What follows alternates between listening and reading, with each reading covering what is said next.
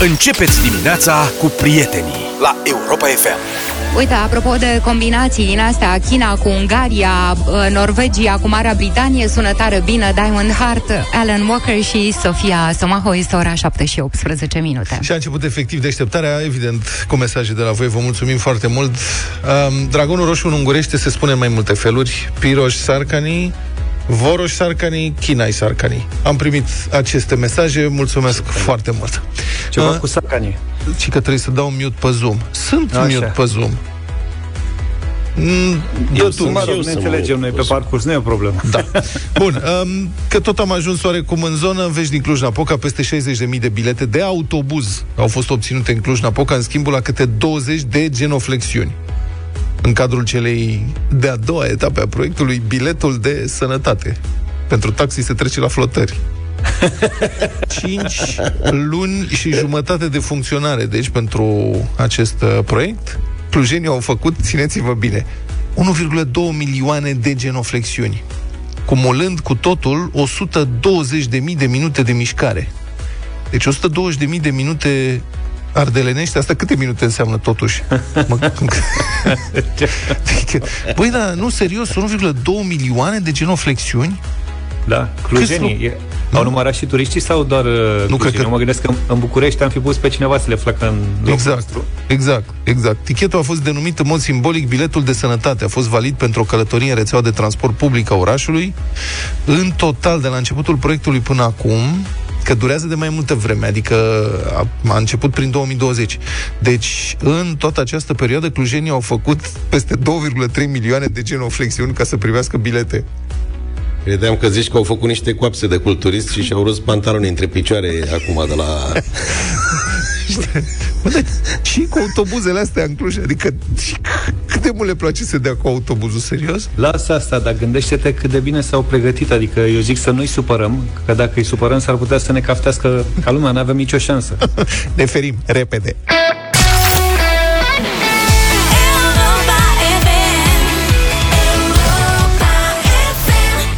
7 și 26 de minute, Michael Jackson, Black or White. Am făcut așa o călătorie în adolescență, când erau nuanțe de alb și negru, fără tonuri de gri.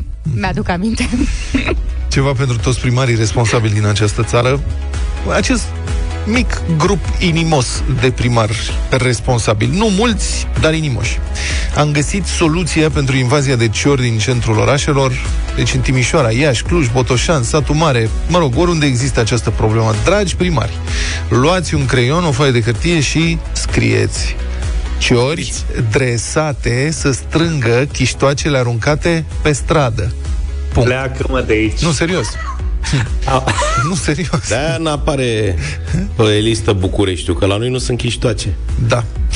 Deci nu pleacă, dar măcar se fac utile societății.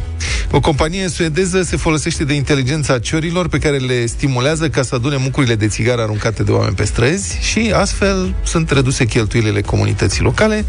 Păsările sunt recompensate cu câte un pic de mâncare de fiecare dată când aduc un muc de țigară la un container special și sunt, învață foarte ușor, sunt foarte deștepte, inteligente și învață și una de la alta. Deci foarte curând poți avea un stol de angajate la curățenie care să-ți curețe eficient orașul. Inițiatorul... Asta nu m-aș fi gândit. Serios. Crezi că poți să le dresezi să-ți aducă câte un porumbel în loc de chiștot? și tu să-l gătești. Adică rezolvi și economic problema mai bine.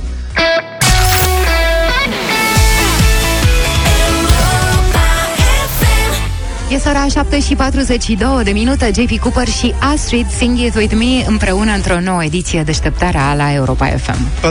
40.000 de cazuri de COVID ieri record de la începutul pandemiei, iar acestea sunt cazurile confirmate oficial. Probabil că în realitate sunt mai multe, mult mai multe, aș risca să spun. Sigur, n-am date precise în privința asta, evident, e doar o percepție și presupun că nu-i doar a mea. Deja cu toții avem un prieten sau mai mulți, o rudă, o cunoștință care e infectat chiar zilele acestea cu noul coronavirus. Deci de asta spun că numărul total e probabil mult mai mare decât datele venite din teste. E bine însă că varianta Omicron pare mai indulgentă din punctul de vedere al simptomelor, pentru vaccinați, măcar atât. Oricum ar fi, valul 5 pune o presiune din ce în ce mai mare pe organigramele tuturor structurilor din această țară, fie ele private sau de stat. Cei infectați intră în izolare, cei care sunt contacti intră în carantină, toți lipsesc de la serviciu. Uite ce se întâmplă și la noi în emisiune. Zaf și Luca sunt uh, în izolare acasă. De data asta, Ministerul Educației a anunțat că va încerca să țină școlile deschise cât mai mult. Au fost stabilite criterii ce iau în considerare gradul de ocupare al paturilor din spitale, mai degrabă decât incidența dintr-o anumită localitate, dar ce te faci că, uite, încep să lipsească din ce în ce mai multe cadre didactice. L-am sunat pe Marius Nistor, liderul Federației Sindicatelor din Educație, Spiru Haret. Bună dimineața, domnule Nistor! Bună dimineața! Care e uh, situația în școli, în grădinițe? Știți care este situația în momentul de față? Se vorbește în primul și în primul rând despre gradul de infectare în rândul uh, elevilor și al preșcolarilor. Atunci când este vorba de cadre didactice, de personal angajat în unitățile de învățământ preuniversitar, se vorbește prea puțin sau nu se spune absolut nimic.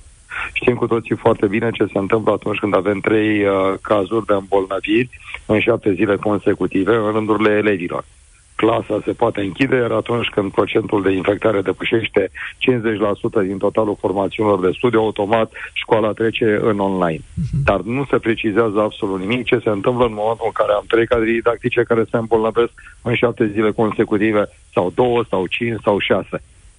Ne confruntăm în momentul de față cu o avalanșă a îmbolnăvirilor cadrelor didactice. Colegii noștri ori intră în carantină dacă s-au uh, îmbolnăvit, de, cu această variantă nouă de uh, virus sau, dacă nu, intră în izolare în situația în care sunt în contact direct. Și acum apare următoarea problemă. Consiliul de Administrație trebuie să asigure suplinirea la clasă. Pentru că profesorul, de exemplu, poate intra în izolare sau în carantină, da? Uh, 14 că le exprimă dorința de a preda online, dar copiii care vor veni la școală, da, vor trebui să fie supravegheați de către cineva în momentul de față școlile sunt supra-solicitate. Nu poți obliga pe nimeni să vină să presteze activitate suplimentară, în niciun caz, doar din dorința Ministerului Educației și altor instituții de a ține școlile deschise, nu poți să faci așa ceva și nu ai la cine să apelezi să vină să asigure supravegherea în cauză. Cât de des întâlnite e situația asta în care... Uh... Foarte des, mai ales în școlile cu un număr foarte mare, foarte ridicat de elevi. Deci presiunea exercitată asupra consiliilor de administrație, cele care trebuie să uh, ia deciziile de rigoare, este extraordinar de mare. Și cum gestionăm situația asta? Ce faceți? Foarte greu. Foarte greu. Există foarte multă nemulțumire în sistem. Atrag atenția că, deși noi suntem în prima linie, nimeni dintre angajații sistemului de învățământ preuniversitar nu beneficiază de niciun fel de bonificație pentru riscurile la care sunt supuși. Atenție, că ei intră în contact cu un număr foarte mare de copii, care în marea lor majoritate sunt asimptomatici. În privința testelor, deci după ce s-a demarat campania de testare, în masă, s-a, cons- s-a constatat ulterior că această campanie a fost stopată datorită contestațiilor depuse la licitație, cel puțin două-trei săptămâni nu s-a mai efectuat niciun fel de test, pe urmă s-a dat din nou drumul la testare, testele au început să ajungă din nou în unitățile de învățământ și aici avem o problemă. Există multe unități școlare unde cabinetele medicale refuză să permită personalului angajat să testeze. Pe motiv că nu scrie nicăieri că aceste teste ar avea ca destinație și adulții dintr-o unitate de învățământ preuniversitar. Oameni buni, pe bune, deci cadrul didactic, personalul didactic și didactic auxiliar nu are dreptul să fie testat? Deci găsim câteodată atât de multă obtuzitate din partea unor cabinete medicale, din partea unor reprezentanți existenți în unitățile de învățământ preuniversitar, care pur și simplu ne uluiesc. Este inacceptabil așa ceva. Școala poate fi deschisă dacă elevii sunt în siguranță, corpul profesoral și personalul angajat nedidactic și didactic auxiliar la fel. Numai așa ceva nu se întâmplă în uh, unele unități de învățământ. Domnule Nistor, acum de exemplu, să presupunem că într-un, într-un liceu, într-o școală mare, sunt trei profesori de matematică și doi intră cumva în carantină, izolare. izolare. Da. Ce face direcțiunea școlii într-o astfel de situație? Trebuie să le asigure de ce ei pot continua activitatea online și ar fi foarte bine dacă și clasa trece online. Dar dacă această clasă nu trece online și își continuă activitatea prin prezență fizică, da, trebuie să le asiguri supravegherea în timpul orelor predate online. Cu cine vei asigura supravegherea? Cine este acel coleg, da, profesor de matematică sau profesor de altceva, care va veni să-i supravegheze? Cum anume faci plata lui? Sunt lucruri, sunt întrebări care se ridică în mod legitim de către Consiliul de Administrație, de către școli, iar răspunsurile de regulă nu se dau. Dacă în alte domenii de activitate lucrurile sunt mai clare, din păcate în educație, ordinele comune ale Ministrului, Ministrului Educației și ale Ministrului Sănătății se bat cap în cap cu ceea ce decide, de exemplu, DSP-ul. Normal, când se constată, vă mai dau un exemplu, când se constată anumite cazuri de uh, infecție la nivelul unităților de învățământ, normal trebuie să vină DSP-ul să facă constatările, să facă anchetă epidemiologică, să stabilească contactii directi. DSP-ul nu se deranjează să facă așa ceva. DSP-ul pune responsabilul din școală, de regulă un cadru didactic sau personal didactic auxiliar, să stabilească el contactii directi. Și stau și mă întreb, oare se mai face activitate didactică în școli? Sau am trecut pe o muncă birocratică în care în fiecare zi cineva trebuie să raporteze. Dacă nu DSP-ului, atunci inspectoratului, dacă nu inspectoratului Ministerului. Aveți un dialog cu Ministerul pe subiectul ăsta? Dialog? Nu prea există dialog. Am încercat dialog și cu Ministerul Sănătății și cu Ministerul Educației. Deciziile cele mai dure din pe linia Ministerului Sănătății. Ministerul Sănătății ar fi bine să-și regleze colaborarea cu DSP-urile, acolo unde ne confruntăm cu foarte multe probleme. Este inadmisibil ca politicile DSP-ului să vină în contradicție cu prevederile unui ordin comun. Directorii noștri au fost prinși între Ciocan și Nicovală. Pe de o parte e partea de legalitate dată de un ordin comun, pe de altă parte e dispozițiile date de angajații DSP. De, ce, de cine anume trebuie să asculte? Iar în momentul în care solicită un punct de vedere oficial, toată lumea dă indicații doar verbale, atâta tot. Nimeni nu-și asumă niciun fel de răspundere. Și las corpul profesoral, la școlile, să fie expuse presiunilor venite din partea părinților care și ei, în mod evident, sunt îngrijorați de această situație. Categoric, Mulțumesc. toată lumea este îngrijorată, iar noi, în momentul de față, funcționăm în zona de avarie. Da, îmi mulțumesc foarte mult, uh, uh, domnule Nistor. A fost în direct în deșteptarea Marius Nistor, liderul Federației Sindicatelor din Educație, Spiru Haret.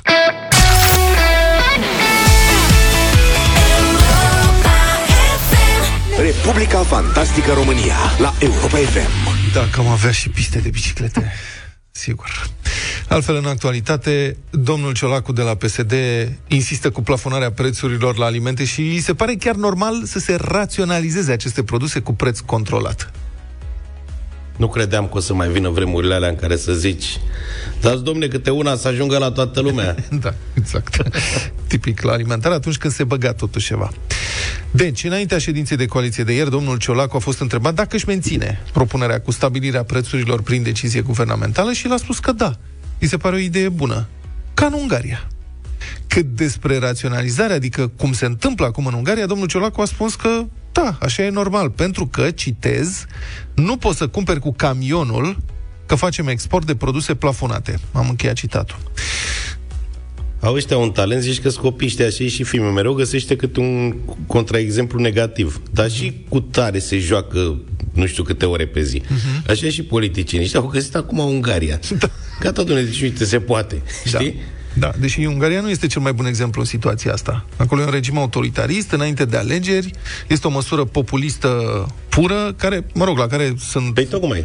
Pariez că se va renunța după Ștefan, alegeri. Îmi dă exemplu Golani în general, nu dă exemplu copii buni. Bun, deci domnul Ciolacu, de fapt, el înțelege cam care ar fi problemele cum ar apărea imediat penuria și specula într-o asemenea situație, că de-aia vrea raționalizare. Și e bine să ne lămurim cu asta, că aveam impresia așa că poate nu înțelege ce spune, dar uite că e conștient totuși. Și întrebat despre ce produse e vorba, președintele PSD a răspuns, citez, produsele de bază, făină, zahăr, lapte. După care, când i s-a cerut să detalieze partea cu raționalizarea, că asta e ceva nou, el a spus așa, citez din nou, eu nu sunt specialist, eu nu știu câtă făină consumă o familie, sunt date, se fac studii, lucrurile astea vin din cifre, nu de la oameni politici. Vreți să vă spun eu câte ouă ai voie să cumperi? A mai declarat Ciolacu. Și aș zice că, păi, cumva, da, chiar am fi vrut să știm și asta, să ne spună președintele PSD. Care-i gândirea? Câte ouă vom avea voie să cumpărăm până la urmă, dacă tot îi se pare dânsului normal să se întâmple asta? Că eu îmi imaginez că atunci când lansezi o asemenea bombă pe piață, ai și toate judecățile făcute înainte. Știi deja ce spui, te bazezi pe ceva. Știi ce vrei să spui, nu vorbește gura fără tine, nu? Adică este evident că dacă spui asta, oamenii vor veni cu întrebări, că se neliniștesc. Și atunci tu trebuie să ai răspunsuri. Nu poți să spui, a, păi da, nu, asta nu mă privește pe mine. Ba da, te privește pe tine. Eu cred că a băut după domnul Câțu, știi, care nici el nu face nici aia, nici aia, nici pâine nu mănâncă, nici și așa mai departe, nici nu prea aprinde lumina. Da, dar să precizăm că din acest punct de vedere, domnul Câțu nu este de acord cu plafonarea prețurilor. Dar în privința responsabilității declarațiilor, poate că da. Uh-huh. În fine, acum, și cum e cu raționalizarea asta în Ungaria, după ce guvernul Orban a impus plafoane la prețurile produselor de bază, s-au întâmplat două lucruri. În primul rând, marile lanțuri de magazine, ieri am spus de Lidl, dar s-au mai adăugat și altele. Acum sunt așa, Lidl, Spar, Oșan, Tesco au introdus imediat limite la cantitățile ce pot fi cumpărate de clienți din aceste produse. Și aceste cantități sunt, e adevărat, deocamdată îndestulătoare, dar experiența altor țări în istorie arată că stocurile se vor epuiza rapid și se epuizează rapid în astfel de situații.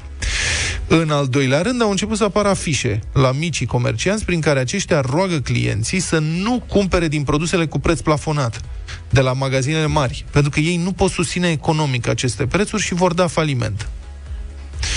Iar la mine pe blog, un cititor care urmărește presa maghiară mi-a lăsat următorul comentariu. Citez, am văzut o imagine ironică. Ministra Justiției s-a dus să cumpere spinare de pui, produs cu preț plafonat, purtând un ceas de marcă în valoare de 5.000 de euro.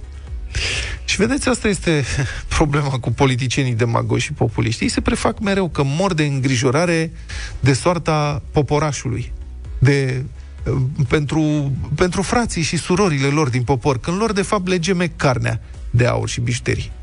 Deșteptarea I love that the morning show guys are real and they know what's going on where I live. cu Vlad, George și Luca la Europa FM.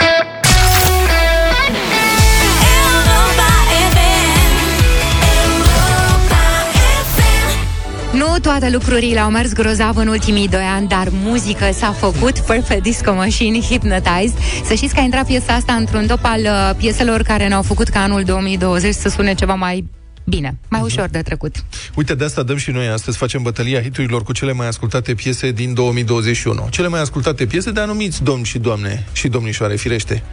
Uh, Că alți domni și doamne și alte domnișoare uh, ascultă alte piese. Dar propunerile noastre vin din top 2021, cele mai ascultate piese din 2021 pe Spotify. Propunerea mea, Tiesto The Business. O să câștige Grammy. Let's get down, let's get down to business. Mai tare, mai tare. One more night, one more night to get this. We've had a million, million nights just like this. So let's get down, let's get down to business. Let's get down, let's get down to business. Ia să vedem, colegi. One night, one more night to get this. We've had a million, million. Da, Luca, spuneți, haideți. Haideți, domnul Luca, curaj. Eu sunt. Aha, păi curaj, ziceam, găină, măi, că te așa. tai. Da, favorita mea în momentul de față este Dua Lipa, așa că n-aveam cum să aleg altceva decât Levitating Dua Lipa.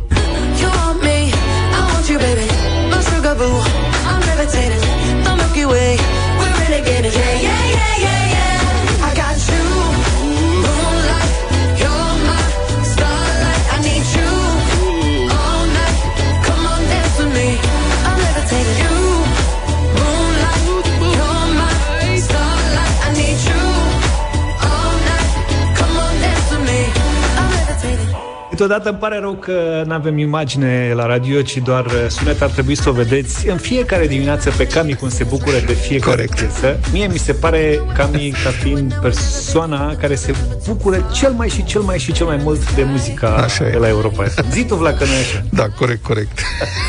Și eu zic, Mulțumim, Cami. Sigur, dacă pui rock, o să vadă lumea cum mă dau eu cu capul de masă, dar de aia nu dai rock. Bine, și acum cea de-a treia propunere, practic piesa câștigătoare din această dimineață cu voturile Tu voastre te bă. la 0372069599 Bad Habits, Ed Sheeran trebuie să câștige întotdeauna. My bad habits habits lead to late nights, sitting alone.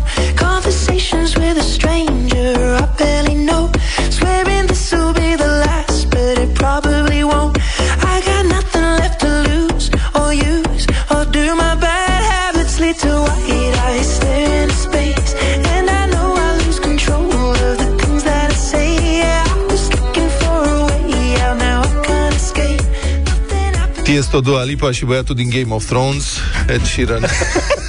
Bătălia hiturilor 0372 069599 Europa FM Maria, bună dimineața Maria, ești în direct la Europa FM Votează, te rog, la bătălia hiturilor Ring another call. Please Na. hold the line. Asta e, hai să trecem mai departe An destinatarul real. serviciului tău Daniela. informează- Închide-o pe Maria, mulțumim, bună dimineața Daniela, te rog, Daniela Bună dimineața, mă bucur că v-am prins în sfârșit. Votez cu drag. Tiesto. Tiesto, mulțumim frumos N-am Numai zaf clabări. Numai, numai clabări pe frecvență dimineața. Ce faci, Cami? Era tot Adina a cu Tiesto. căzut, Dan, cred, nu? Ok, hai să vedem Cat pe capete. Ce vrei să luăm? Hai cu Dan. Dan, bună dimineața. Domnul... Salut! Cu, cu Dua Lipa. Cu... Azi mai numărit bine, Dua Lipa. Cu Dua Lipa, mulțumim frumos, Dănuțule, Mulțumesc. să trăiești.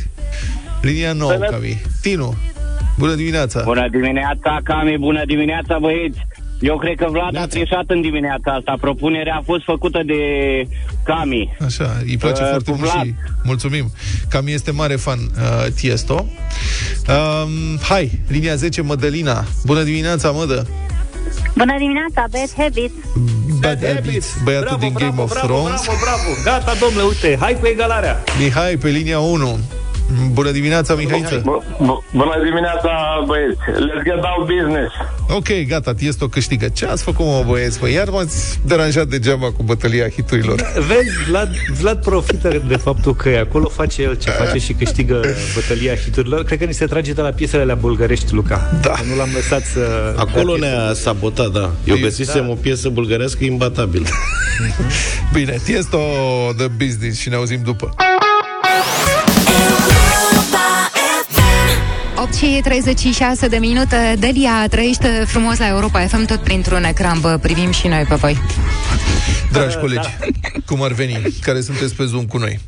Da, Băi, uh, dar nu e chiar așa ușor, nu e chiar Știi ce e greu să stai acasă până la urmă? da, știi în gură că o să dai seama. Luca, Da. da. plânge-te și tu, mă. Hai, nu mă lăsa singur. La mine e ceva întârziere, mi se întâmplă ceva și să mă Da, simt uh, Dar nu de azi, de inconfortabil. ieri.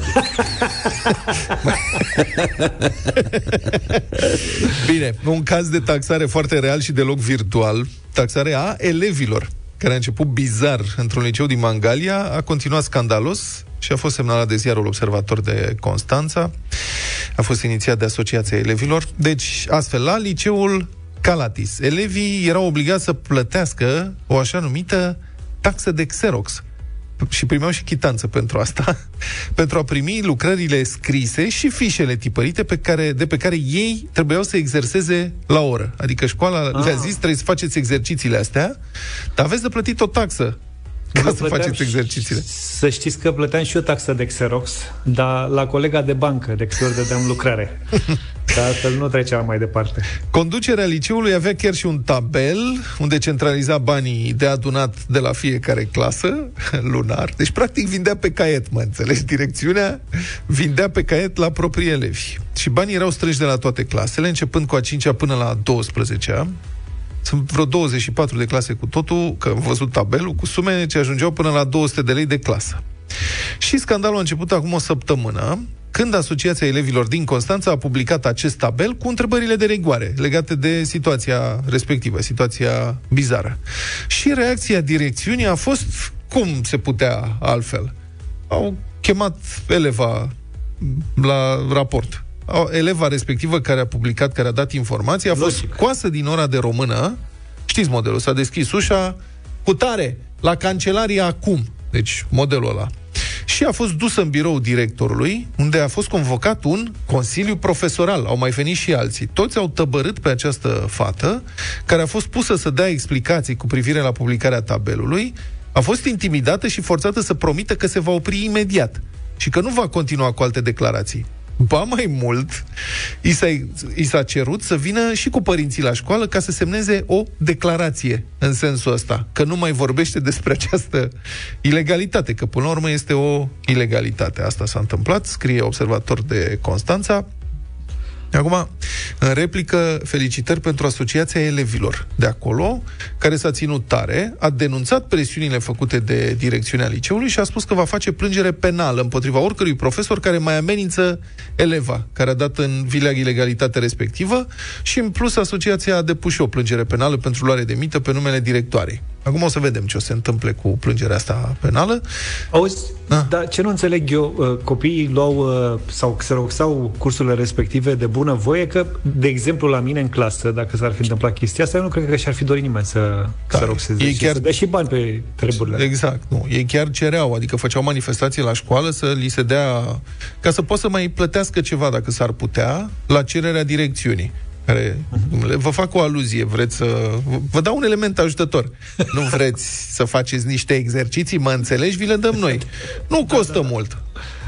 Bun, evident, povestea a ajuns la știri, a căpătat notorietate națională. Inițial, conducerea liceului a negat situația, dar o anchetă a inspect... Au mai apărut și alte dovezi, evident, Uh-huh. Și o anchetă a Inspectoratului Școlar Județean a declanșat, uh, a, a, a aflat adevărul, mă rog, s-a aflat adevărul și uh, Inspectoratul a decis schimbarea din funcția conducerii școlii și începerea unui audit prin care să se verifice documentele contabile de acolo.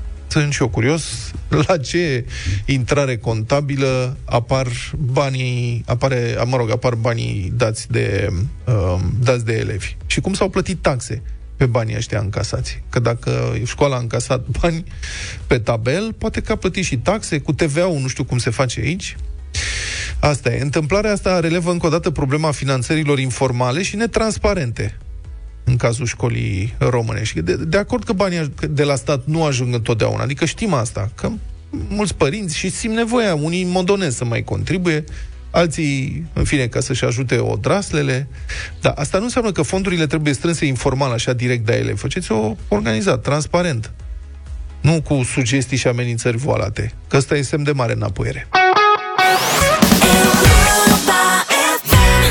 8 și 48 de minute, bună dimineața, Luis Capaldi, Someone You Love, deșteptarea la Europa FM. Am văzut recent niște date de bilanț de la Muzeul Antipa, mă rog, de fapt este Muzeul Național de Istorie Naturală Grigore Antipa, ca să-i dăm numele complet.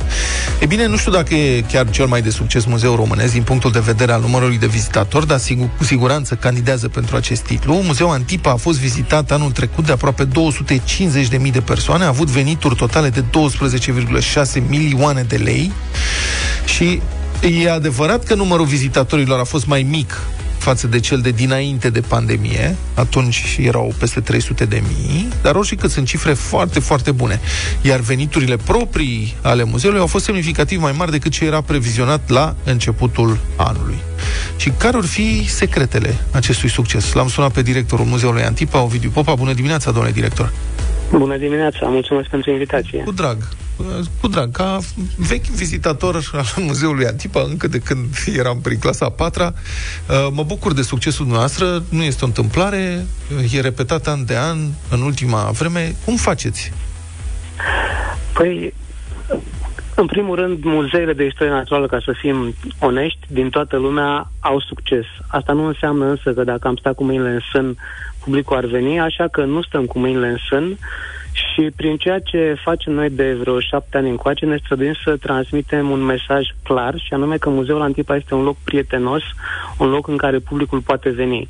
De la faptul că deschidem în aproape fiecare zi a anului, cu excepția zilelor de luni, care în mod normal sunt dedicate activităților de întreținere în expoziție, închidem doar uh, trei zile pe an, în prima zi de Paște, în prima zi de Crăciun și în prima zi a anului. În rest deschidem pentru că Uh, logica este foarte simplă. Publicul poate să vină la muzeu atunci când el este liber și atunci noi ne străduim să fim aici pentru public și ne străduim să oferim programe atractive pentru public. Cine a, cine a avut ideea cu girafa de la intrare, care e deja faimoasă? da, asta e o poveste interesantă pentru că nu, în momentul în care a apărut, și anume în, în momentul redeschiderii muzeului în 2011, deci acum deja mai mult de 10 ani, girafa nu reprezenta un simbol pentru muzeul Antipa, A fost atunci o decizie pentru a promova acel moment de deschidere, a prins în, la public și în momentul de față aveți dreptate, e privită ca un simbol al, al Muzeului Antipa. Deși noi întotdeauna ne mândream și, și pe logo-ul nostru apare exponatul cel mai valoros al Muzeului Deinoterium, fosila de Deinoterium, într-adevăr, girafa este un, un simbol. Uh-huh. Ce credeți că ar avea de învățat alte muzee din România de la dumneavoastră? Ah, nu îmi permit să spun eu asta, dar, uh, repet, cred că mesajul pe care noi îl transmitem publicului și care probabil că văd că începe să fie preluat și de alte muzee, este că muzeele sunt locuri prietenoase pentru public. Sunt locuri în care este de învățat, este de învățat într-un mod uh, plăcut, este un loc în care poți să-ți petreci timpul alături de prieteni, alături de copii, alături de familie și asta cel puțin pentru publicul nostru, este un, uh, un mod de a-l atrage. Uh-huh. Dumneavoastră pregă- aveți acolo mereu evenimente, întâmplări speciale, le faceți surprize Așa. vizitatorilor. Anul ăsta la ce ne așteptăm?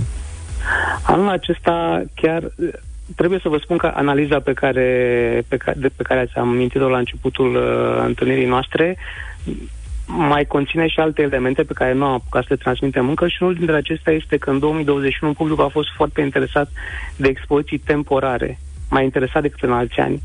Altfel spus, pare să existe un interes pentru a descoperi lucruri noi față de cele pe care, cu care s-au obișnuit deja. Asta nu e vreo surpriză, cred că fiecare dintre noi este interesat de așa ceva și din acest motiv Anul acesta ne străduim să oferim aceste lucruri noi. Chiar din luna februarie vom deschide o expoziție despre creaturi ascunse, pe care, care prin modul lor de viață, prin formă sau colorit, sunt greu de observat, greu de descoperit și invităm publicul să le descopere la muzeu. Dar nu va fi singura surpriză pentru anul acesta, doar că este cea mai care se va întâmpla cel mai curând. Mă bucur că ne-am auzit. Mulțumesc foarte frumos pentru Vă explicații. și eu foarte mult. Vă țin pumnii. A fost în direct în deșteptarea lui Sovidiu Popa, directorul Muzeului Antipa.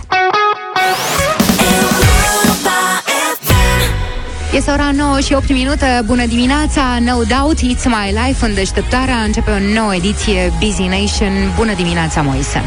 Bună dimineața și bine v-am găsit!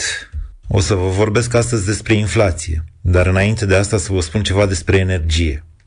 Deși politicienii români sunt renumiți pentru modul în care transformă în haos absolut totul, cred că sunt totuși puține ocazii în care ei au reușit să dea atât de categoric de gard cu ceva cum au făcut-o cu facturile la energie în această iarnă. Dar asta deja știați. Ceea ce poate nu știați, deși marele poet o sugerează clar, este că haosul nu naște decât haos, iar acum politicienii români sunt pe cale să reinventeze o regulă fundamentală a economiei, și anume aceea că prețurile mici n-ar veni din concurență și oferte multe, ci din subvenții de la stat. Totul e să țipi hotărât la televizor astfel de prostii și gata. Orice lege fundamentală a economiei cade sfărâmată, cum ar zice tot Eminescu. Uh, ba nu. Asta e din mama lui Ștefan cel Mare?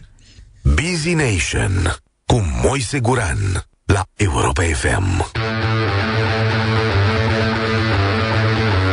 În general, oamenii înțeleg prin inflație prețuri mari. În realitate, inflația reprezintă fenomenul de creștere a prețurilor, nu nivelul acestora. Cu prețuri mari, dar stabile, se pot găsi soluții pentru orice. Dar la inflație, adică într-o permanentă creștere a prețurilor, economia dansează pe nisipuri mișcătoare. E greu de construit orice.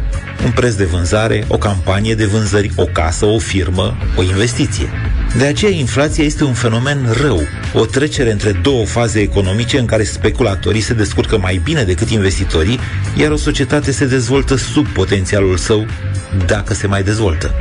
La câteva luni de la începutul acestei pandemii, v-am spus că măsurile luate de țările lumii, nu numai de România, vor genera inflație de durată, pentru că s-au tipărit bani mulți pentru a depăși crizele sanitare și sociale.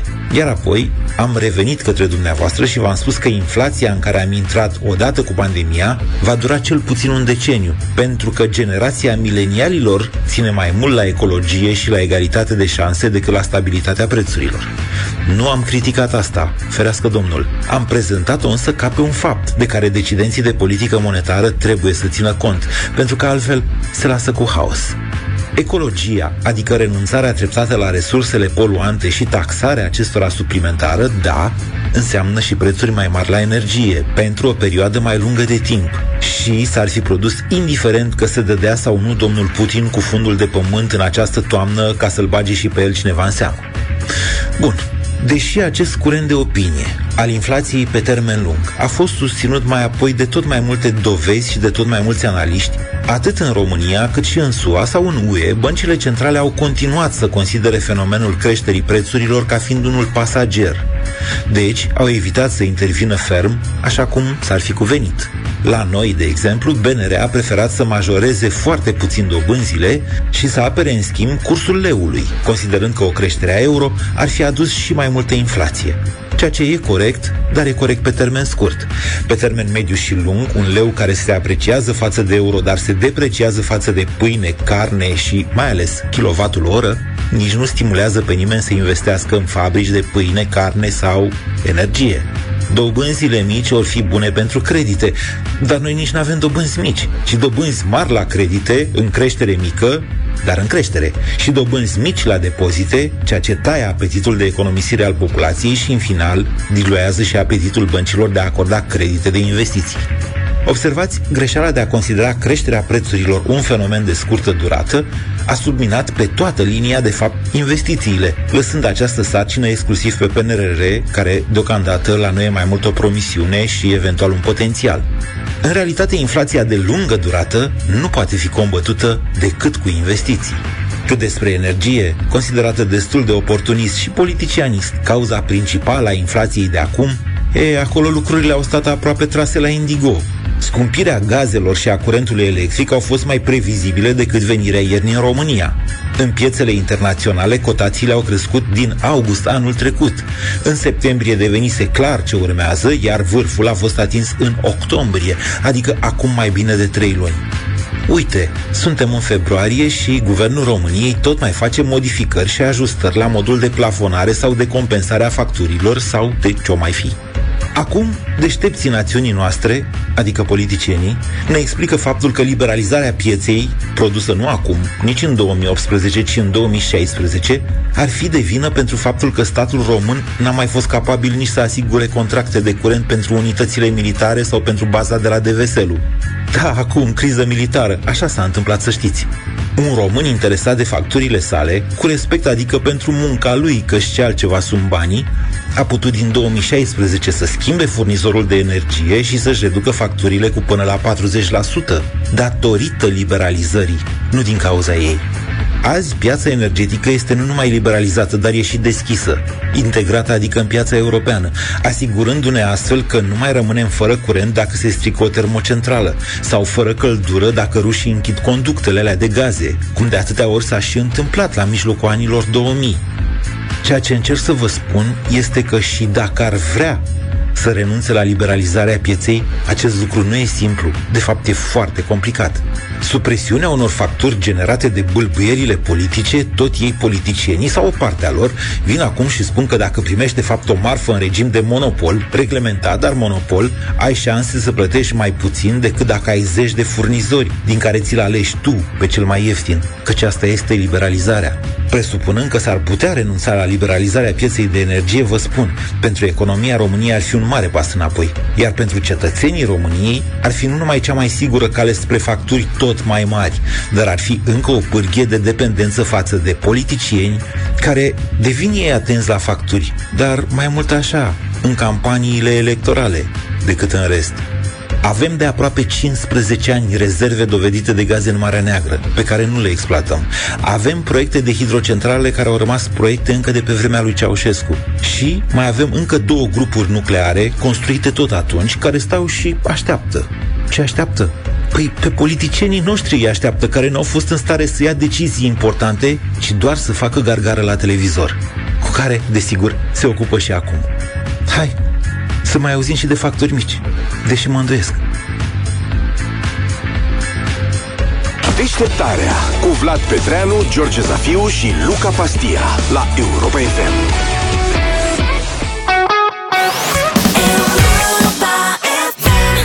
9 și 22 de minute pe coperta ultimului album de Weekend, acest frumos Don FM, se află și numele unui român, un ta- producător tare talentant, se numește Șerban Ghena. Care domnul e asta cu Don? Ultimul album Da, de Don Weeknd? FM, da, e o Ăla călătorie. Să-l Jim asculti. Carrey cu nu știu ce? Da, să-l asculti E super când ai timp. promovat pe Spotify. E cel mai ascultat. Aha. Se repetă o istorie. Gata, frate. Uh, avem o istorie cu David și Goliat, cu pizza și fotbal. Deci... Gata, doamne, dacă e cu pizza, e pe strada noastră. Ia zi. Deci UEFA, marea UEFA, da, da. a luat decizia bizară, aș zice, de a da în judecată o mică pizzerie nemțească din cauza numelui unei uh, pizze. e vorba de pizzeria Volken, de undeva de lângă Frankfurt. Aici se face o pizza numită Champignons League. Mă înțelegi? Ah. Champignons League, adică ciuperci. Ciupercile. Da, Liga Ciupercilor cu mozzarella. Și pizza asta a produs o mare indignare la sediul UEFA din cauza încălcării drepturilor de autor privind marca înregistrată Champions League. Ah, Informează ce tare. news.ro. Mă înțelegi? Ea s-au supărat. Nu, serios, chiar s-au supărat. UEFA e foarte geloasă cu mărcile proprii și uh, departamentul juridic de la UEFA a confirmat oficial planurile de a acționa în justiție pizza, pizzeria Volke pentru chestia asta. Serios? Da. Deci le-au trimis scrisoare să încetați imediat cu pizza asta Champignons League, că seamănă cu Champions League și Champions League e al nostru și luați-vă ciupercile dacii. Băi, eu cred că așa s-a întâmplat și la Dinamo. Au trimis, trimite ea o scrisoare. Hai mai lăsați-o cu Champions League. și s-au oprit băieții din antrenament, că știu că se pregăteau cu vreo 20 de ani. Da. Patronul pizzeriei a răspuns pe rețelele de socializare. Citez, pizza Volke versus UEFA. Trăiască pizza Champignons League. O înștiințare UEFA serios să-mi arată doar mie și găștii mele că suntem pe drumul cel bun. Nu ne vom opri până când nu vom fi fiecare stomacel. Stomac. Să vedem cât de Ce departe tare. ajunge UEFA. Cumpără cea mai tare pizza din lume, cu ciuperci. Am încheiat citatul și prima, primul efect, evident, toată lumea vrea pizza asta. Acum proprietarii au deschis o nouă unitate pentru a putea face față cererii. Ei, de fapt, nu sunt, adică nu vă imaginați că sunt o pizzerie de aia cum, ca în Italia cu cuptor, cu foc de lemne și cum avem și noi pe aici. Nu, sunt model nemțesc. Deci ei au făcut un business din asta și făceau cam 2500 de pizza pe zi, livrau inclusiv foarte mult pizza congelate. Și acum, din, în urma uh, scandalului, au deschis o nouă unitate. Uh, cererea este de peste 7000 de pizza pe zi. Păi da, mă, acum se explică de-abia pe coadă s-a elucidat misterul. Din punctul meu de vedere. Zi. Deci Cum? oamenii fac o mizerie de pizza, poate ne dau și pe noi în judecată. Congelată. Și o fi ajuns și pe la Nio, o fi mâncat cineva de pe la UEFA de acolo și o fi zis, bă, nene, ce e asta? Că ne mai și asociază lumea cu pizza asta de 2 bani. De fac de râs. Trebuie făcut ceva. Bă, adevărul cu o pizza nemțească zău. pizza nemțească Asta zic. congelată? Serios?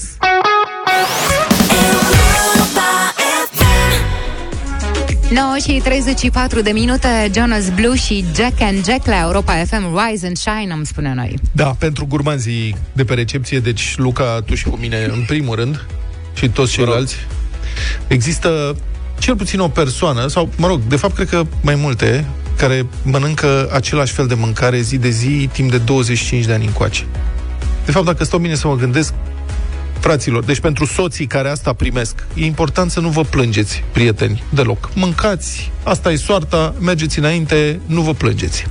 Deci, o asemenea persoană există, totuși e vorba de Victoria Beckham, fosta vedetă a trupei uh, Spice Girls, Posh era, nu? Așa îi spune. Uh-huh. Da, Posh Spice. Da, fosta Posh Spice, soția fostului fotbalist David Beckham, ea nu mănâncă decât pește la grătar și legume la abur. Ce să zic? Săracul Mare- David. Ha? Măcar mai schimbă nu. peștele A, și peștele? legumele? Adică știi, azi cod, mâine ton, poi mâine doradă. Da. Ton tot la ar fi- abur? Tot ar fi o treabă. Da, ce, cam, ce schimbare ți se pare? Adică, într-o zi mazăre la abur, într-o zi brocoli la abur, în altă zi morcov la abur. A, și de mine o luăm de la capăt, să mai variem. Ha? Cum vine asta? Ce vrem În primul rând aș face o contestație, nu înțeleg de ce nu sunt pe lista gurmanzilor. Tu? De Da, fapt, da, da. și tu ar trebui să fii. La Meniul fel cum ăsta... mă- La fel cum mă mai degrabă. rostogolesc Tu mâncău, a? Da. da. Asta odată. Și doi, Luca mi-e martor. Cred că cu el am discutat uh, mai mult pe tema asta. Mai ții minte, Luca, atunci când am zis că mă apuc eu de cură de slăbire pe pește și ai zis că nu ține, că nu merge, că nu funcționează? Uite că fata asta Da, de păi n-ai, 25 ani- uh, n-ai bani de asta. Da, corect. Mă, de ce, mă, Luca? Băi, peștele a devenit foarte ieftin. Adică anumite... Nu, de ce? Dorada este... Unde e ieftină? Dorada e ieftină. Asta, toți ăștia de crescătorie care pe vremuri te Păi stai puțin. uscau, nici nu puteai să te uiți la ei, acum sunt ieftini ca porcul. Mai ieftin. Vorbim de- Adevărat. Vorbeam de pește, nu? Da. A, și ce, dorada nu e pește, mă? Dacă te duci ce- în Grecia și ți-l aduce palicarul...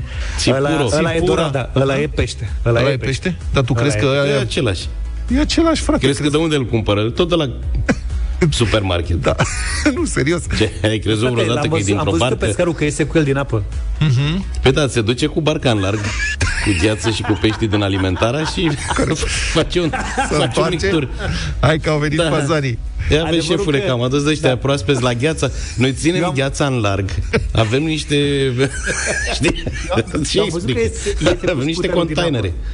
Am văzut că iese cu scuterul din apă, dar nu m-am gândit că asta e faza. Da, mă, da, da, da. Da, da, deci doamna Poș, mă rog, fostă Poș, mănâncă asta, ci că a, s-a lipsit de pește și legume la abur, aoleo, îmi vine rău, doar când a fost gravidă, odată într-o zi. Și a poftit da. la ceva ce Vezi că are mulți copii. mânca David. Am, av- am avut și noi un Uite, de caz de asta- ăsta celebru. Mm. Vic- Victoria Beckham a României, în urmă cu niște ani, Cristi Borcea, care mânca în fiecare zi fructe de mare, dar până la urmă s-a intoxicat cu mercur. Băi, stai mă că o confunzi, ca să zic așa.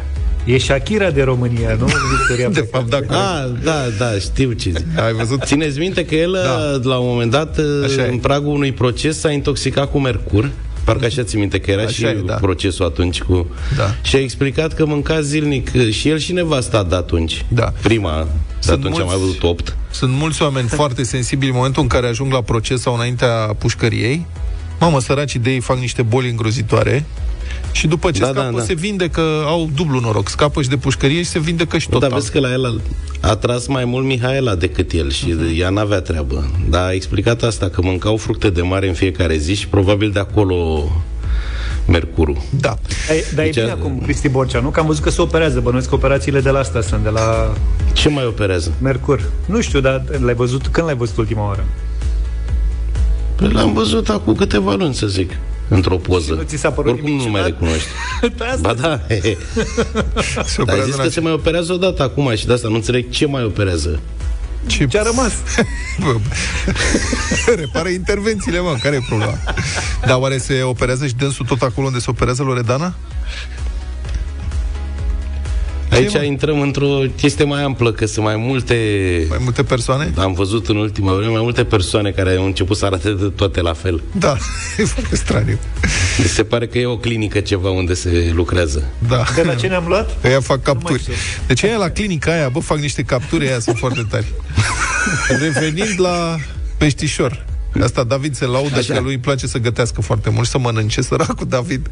El n-are pe unde. Ați dai seama, da. Da. Întoarce peștele de pe o parte pe alta, ce face? Da, nu, păi Cred da, că după ieri primii 10 ani de pește a descoperit gătitul el. a Pe descoperit mami gătit. foarte bun faci, dar uite, vreau să încerc și eu. Da. Deci, o să încep cu o felie de pâine cu salam. Mamă, îți dai seama, deci ăsta după trei zile. Păi, deci după o săptămână de pește la abur cu legume la abur, Mamă, poftești la salam Victoria, știi cum ești disperat. nu visezi decât salam, parizer, chestii de-astea. Cărnați și că el s-a întors zicând din Italia, era în carantină și și-a făcut două fripturi odată, un T-bone și ceva wagyu, nu știu ce, și a deschis și o sticlă de vin s-a uitat la meci.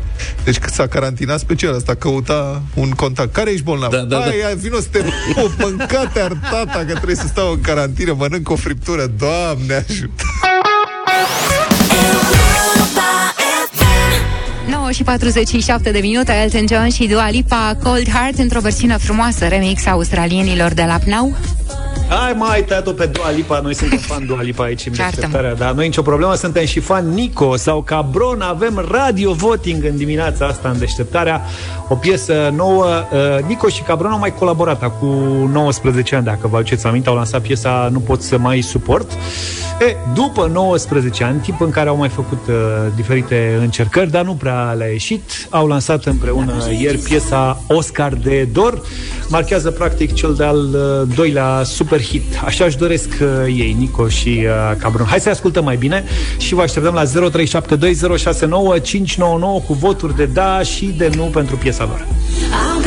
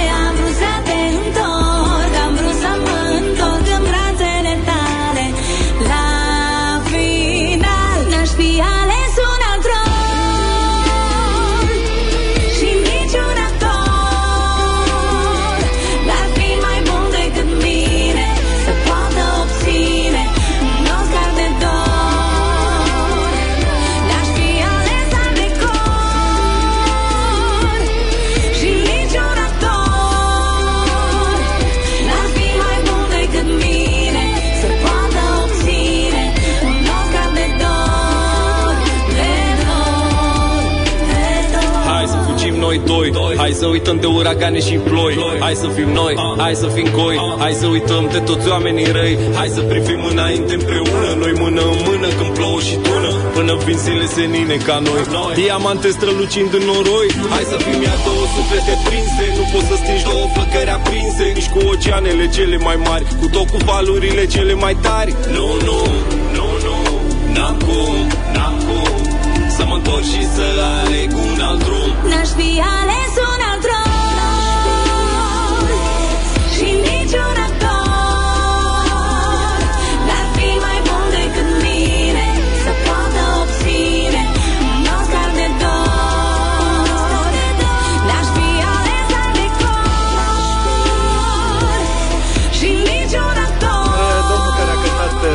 recitat uh, nu e Niță de la Rapid, e Cabron, Oscar de Dor. Am ascultat piesa de la Radio Voting 0372069599.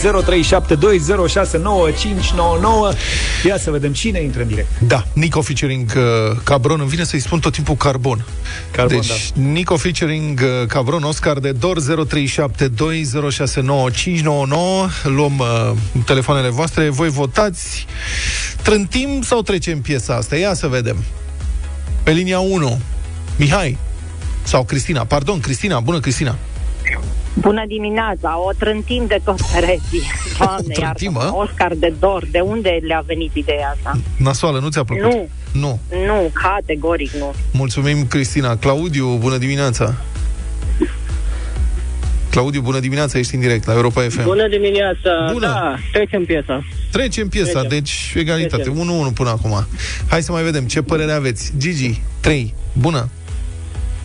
Gigi, bună dimineața.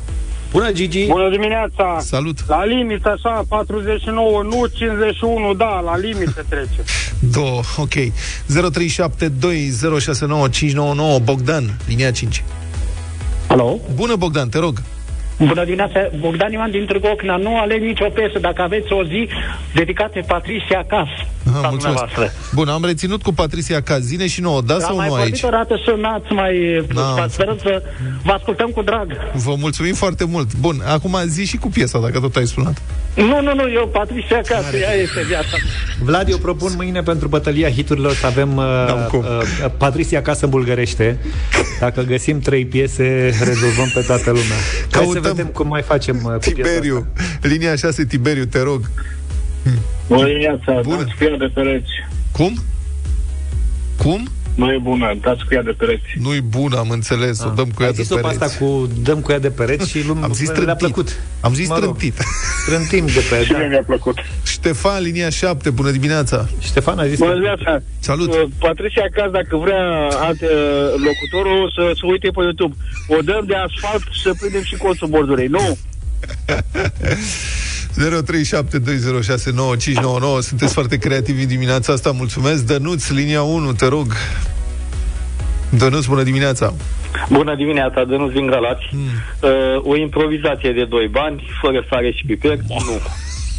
Mamă, nu cred. Da, deci nici câte nu știu de răutate, ce dar piesa, e- piesa e foarte melodioasă. Da. Cabron intră bine, mă rog, nu înțeleg, da? Asta e viața. Hai să vedem. Alina, linia 3, bună dimineața, Alina. Bună dimineața, dragilor. Bună. Uh, antevorbitorii mei au uitat savanul și podeaua. Tot acolo trebuie trântită. Mulțumesc. Băi, nu, v-am... Mulțumesc. Eu cred că v-am orientat un pic cu asta, cu trântit. Nu poate să fie chiar așa dezastruoasă piesa, nu vă luați după Cam cât de un pic crezi că e orientat? Dana, Dănuța, linia 9, bună dimineața, Dănuța. Dana, Bună dimineața! bună. Deci, categoric, nu sunt de acord cu toți antivorbitorii mei. Ce răi. Bun, Dorin, linia 5, bună dimineața. Bună dimineața! Bună! Când veți da muzică? Că Ok. ce dați voi la chestiile astea cu votul, nu-i muzică. Nu. Nu, am înțeles. Și ultimul vot, ia să vedem acum. Um, unde am rămas că nu mai știu. Hai, ia o linie, te rog. Ia o linie, te rog. Spune și tu, bună dimineața. Bună dimineața, am luat o Alina. linie. Loredana? Loredana? Bună dimineața! Nu am ascultat melodia, dar spun doar, da, doar pentru ce au spus cei dinaintea mea. Așa, bravo, foarte bine, domnule, extraordinar. Păi de oamenii au fost atât de răi. Gata, deci uh, rezultatul votului 7-3. Zi, Luca. Gata, deci rezultatul votului 7-3. Funcționez. Funcționezi. Acum, gata. Bine, păi Gata, uh, gata. mulțumim. Sorin Niculescu, Europa Express, în câteva clipe. Bună dimineața, Sorin. Bună dimineața, să diversificăm un pic meniul după niște pește proaspăt o găină care a fost prinsă în timp ce încerca să intre în sediul Pentagonului. Găina a fost prinsă luni în timp ce dădea târcoale în jurul uh, zonei securizate a Pentagonului, una dintre cele mai protejate clădiri din lume. Și au, au făcut o pane E pe loc. dresată. E Cum au spioancă. dresat ea ciorile da. de la să adune chiștoace în Suedia, asta e dresată de ruși. Da. Da, e spion sovietic. E spion sovietic. Bine, Sorin. Un adevărat chicken gate. Chicken Gate. Mulțumim foarte mult. Te ascultăm după ora 10. Deșteptarea cu Vlad, George și Luca. De luni până vineri, de la 7 dimineața, la Europa FM.